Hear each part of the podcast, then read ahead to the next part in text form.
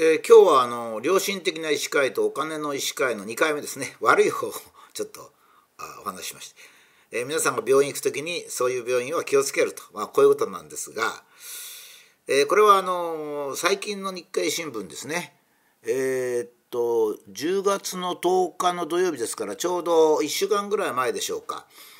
産経新聞にオンライン診断の診療の高級化政府と日日医が日本医師会ですね。激しい攻防と。制度設計難航もとあるんですけどもまあこのじあの記事の中のあの一つにですね、えー、非常に分かりやすいというか へえというふうに思うのがあるんですね。ある日本医師会の関係者は検査料や諸々の管理料などが取れなくなるので収入が減少してしまうと漏らす。オンラインだと通院距離に関係なく評判の良い病院に患者が集中し経営が苦しくなる病院が出かねないという懸念もある、まあ、会見で中川氏はこう言い話し政府を牽制したと、まあ、こうありますね。えー、っとまあお医者さんの多くはですね良心的であり一生懸命やっておられるんですね。だけどちょっとまあ、えー、お医者さんになるためにはかなりの投資がいるんですね。えー、他の学問をやるに比べて医師っていうのはですね大体、え、期間が大学の期間が6年、まあ、それからまた少しやる人もいますし授業料もですね、まあ、結構高いんですね。まあえ、国立は安いって言いますけどそれは税金でやってるわけですから実際上はですねまあ大体1500万ぐらいかかるかっていうぐらい言ってもおかしくないんです。1年にですね。ですからまあ6年出すとまあ6,000万そこちょっと多いですかね。4,000万ぐらいいくんですね。あの 本人が負担するっていうか親が負担するお金はですね。ですから多くの医師があの、まあ、私立大学の特に、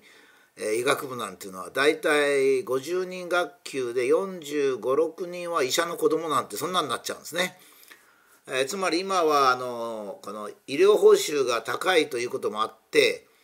まあ、医師の子供が医師になるというしか他の人はなれないと言ってもいいぐらいのあの、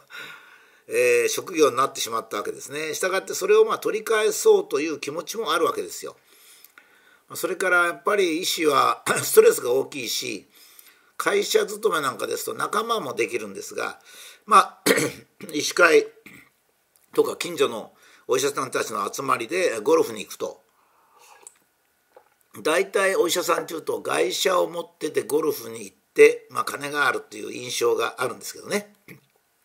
まあ、その通りなわけですね。だけどもそういう生活が身についてしまうとですよ。昔のあのまあ本当にこう誠実な町の医者っていうのはいなくなって まあ華やかな格好をしてる医者が多いと、まあ、こういうことなんですね。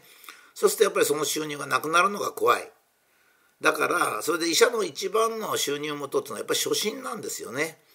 初診はですね日本の医療システムの非常に根幹は病気になった国民はですね国家試験を通った医師の初診を問診で受けて問診というのはその医者に行ってですよ 聴診器当てたりいろいろしてそして病気を決めてまそれに応じて薬とか処方とか検査とかするっていうまあ、それが基本方針なんですね。まあ、この方針は確かに明治ぐらいですともちろん IT なんか進んでおりませんし検査も進んでないんで、まあ、大体お医者さんのとこに転げ込むとお医者さんが胸をトントンと叩いたりそれから顔色見たり舌見たりしてですねそれで診察されて、まあ、病名を決めて、えー、薬を処方したり、まあ、いろいろ指導をするということでこれはまああいい方法だったんですけどまあ今はですね全然違うわけですね。今の医療の基本はですよ今度は、まあ、こうそうじゃない非常にいい医者もいるんですけど基本はですね患者さんが来ると患者さんの顔も体も見ないんです。よはいはいじゃあ血液検査しましょう。つってですね血液検査してダーッとデータ出てきますね。それはもうそのままあの検査所から出てきてコンピューターにかかって病名も出てくるんですね。それであのそれについての一番いい薬も出てくるんですよ。コンピューターでですね。それで患者さんが1週間後に来たら「はいはいどうもあなたはこういう病気らしいから、まあ、薬を処方しますね」っつって患者さんありがとうございます。っつって、えー、薬をそれもその病院では受け取れないで外の薬局に行って受け取ると。もう冬の寒い風邪をひいてる時でも病院から薬局まで行ってで薬局でまた少し待ってそれで帰るというような、まあ、国民本位でない患者さん本位でない医療になっちゃってるんですね。それはまあそういうもんなんですよ。現在、えー、国会も議員本位。それから学大学とか学校も先生本位。学術会議も学術会議員本位。医者も、うん、医者本位になっててですね。お客さんの方ですね。国会だったら国民。それから、えー、学術だったら学生とか生徒。それから医者だったら患者を最優先したものじゃないんですよ。まあ、そういったもので市役所なんていうのは今度は分別リサイクルでしょうね。何の役にも立ってないのに。ま単に分別とリサイクルをさせる、えー、つまり、えー、まあこれは世の中っていうのはそういうもんなんですね。あの大体50年経つと腐るんですよ。腐るっていうのはどういうふうに腐るかっていうと役人はで市役所の役人はですね自分たちの給料を守るために意味のないと分かってる分別リサイクルを市民にやらせるんですね。つまりあの他の人はいじめてやるわけですね。分別リサイクルが理屈上意味がないんじゃないですよ。それだったら難しいですね。学者呼んでこなきゃ分かんないんですけどそうじゃなくて現実に集めたものをまとめて焼いてるのを知ってるんですよね。その意味では誰でも分かるわけです。まあもちろん言い訳するために一回業者にリサイクルして渡してですねそれをこう産業廃棄物として焼くとか、まあ、こういうあのこすい手がいっぱいあるんですけど、まあ、そういうことやってるとまあちょっとその外れますから今日やめましてね、えー、それで結局ここで言ってるのは検査料を払ったり管理料を払ったりするのはいずれにしても患者か税金ですから。あそれともあの保険保険料です。健康保険料ですからね。いずれにしても患者なんですよ。それから通院距離に関係なく評判の良い病院に行くからまずいんだってわけでしょ。経営が苦しくなる病院が出かねないからできるだけ評判の悪い病院に患者を行かせるようにしたいっていうのがこの中川さんなわけですよね。で本人はそういうつもりで言ってんじゃないんですよ。お医者さんの立場っていうんですお医者さんの立場はあの経営と患者さんと比較すると経営が先だっつってるわけですこういうことはもう非常に多いんですねあのコレステロールっていうのは決してあの悪いもんじゃなくてもうこれこれあのコレステロールを悪く言ったのは NHK なんですけどえー、その少し基準を上げなきゃいけないしまして食べる卵が悪いとかいうのはもうむちゃくちゃなんですよ。それを2009年の厚生労働省のコレステロールの見直しの会議でですね医師代表あの委員代表は何つったかったらいやコレステロールの規制を緩めたら困ると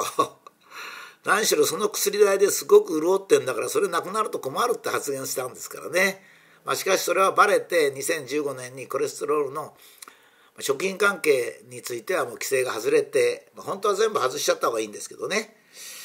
えー、まあそういうことで、まあ、血圧もそうなんですけど高圧剤がものすごく儲かりますからね。ですからまあ血圧を下げない方がいい患者さんでも現在は下げてるんです。本当なんですね。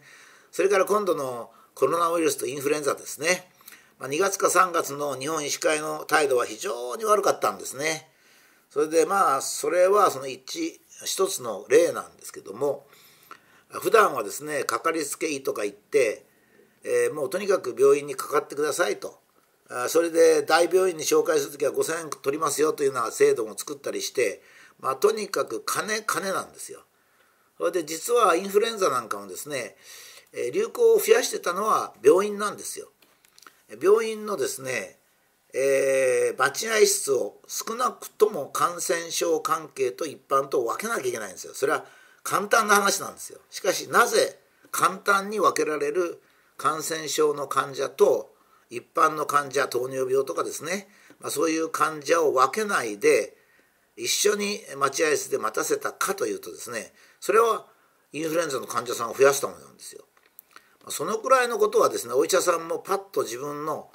えー、待合室を見れば分かりますよ。マスクなんかしたって全然関係ないですからね。ウイルスの大きさは0.1ミクロン。普通のマスクは30ミクロンですから300倍穴が大きいんですから。まあだけどマスクでもさせとけや。この病院は気をつけてるなっていうことで免罪になるっていうことなんですよね。しかしこういう医療をしてていいんですかね一体。ここでその中川さんが言ってるようにあまあこれはあのある医療関係者が言ってるんですけども検査料を取る管理料を取るためにオンラインのオンラインとはどういうことかって言ったらまあ例えば風邪ひいたかなとかこれインフルエンザだったらいけないなっつったら自分でですね喉喉で綿棒で取ってそんなのあのドラッグストアで売ればいいんですからねそれを包んで郵送したらいいんですよ。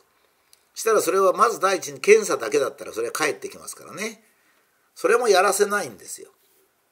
それからオンラインのそういう結果を自分で見て例えば血圧が高いんじゃないかって心配する人もいるそれを病院にですねオンラインで「先生こういう状態ですけどどうですか?」というメールを送るとか一切ダメなんですよ。それはこれで評判の良い病院に患者が集中するから評判の悪い病院に今行かせてるってことなんですよね。で患者は増やすまあ規制いらない規制を厚生労働省と一緒にする。今度のコロナウイルスではあの東京都医師会が言ってるようにですね2月の中旬の時点でもうインフルエンザかそれよりか以下だと言ってるわけですから。ですからもうこれだけでですね2類感染症の指定がおかしかったってこともはっきり分かるんですよ。この2類感染症に指定した人は誰なんですかね？厚生労働大臣か担当局長かそれとも、まあ、日医とかそういうところの議員さんか。何かなんでしょうね。日本経済は大打撃を受けましたよ。それから保健所に行かされてうろうろして高熱が出て病病気が悪化したっていう患者さんもいっぱいいるんですね。何しろ医者に来てくれってやつを来てくれるなって言ったんですからね。だからこの一生懸命やってるお医者さん、まあ、8割ぐらいの一生懸命やってるお医者さんがですねなんで声を上げないのかってことなんですけど。これはあの大学の先生が声を上げないのと一緒なんですね。学術会議の件も 我々大学の先生から声を上げなきゃいけないんですね。えー、お医者さんはお医者さんからこういう医療の問題は言わなきゃいけないんですが、えー、学者とかお医者さんの弱みはですね一人だけなんですよ。組合みたいのがないんですね。ですから、まあ、圧力団体にも何にもなんないんですよ。だから日本医師会が変なことしても個別の医師会医師は黙ってるしかないっていうのがまたあるんですね。それからまあ心の中でまあ日本医師会の言ってることも変だけどまあお金がちょっと苦しいしなっていう気持ちもちょっと医師の中にあるんですね。まあそういうことがあって、えー、例えば今度もですよカルテも自動化しない電子化しない検査も何回もやるあのある患者さんで検査を病院 A で病院でしてよくセカンドオピニオンとか言って別の病院に行ってくれなんです行ったらですねまた検査しましょういやこの前検査したんですけどあの病院に問い合わせてくれませんか？絶対しません、えそれはこのお金本位ですからね、まあ、こういう医師医療の状態をどうやったら解消するか。良心的なお医者さんが生きるそういう医療をしてほしいと思いますね。これはまあ基本的には厚生労働省のサボりなんですが、まあ、仕方がありません。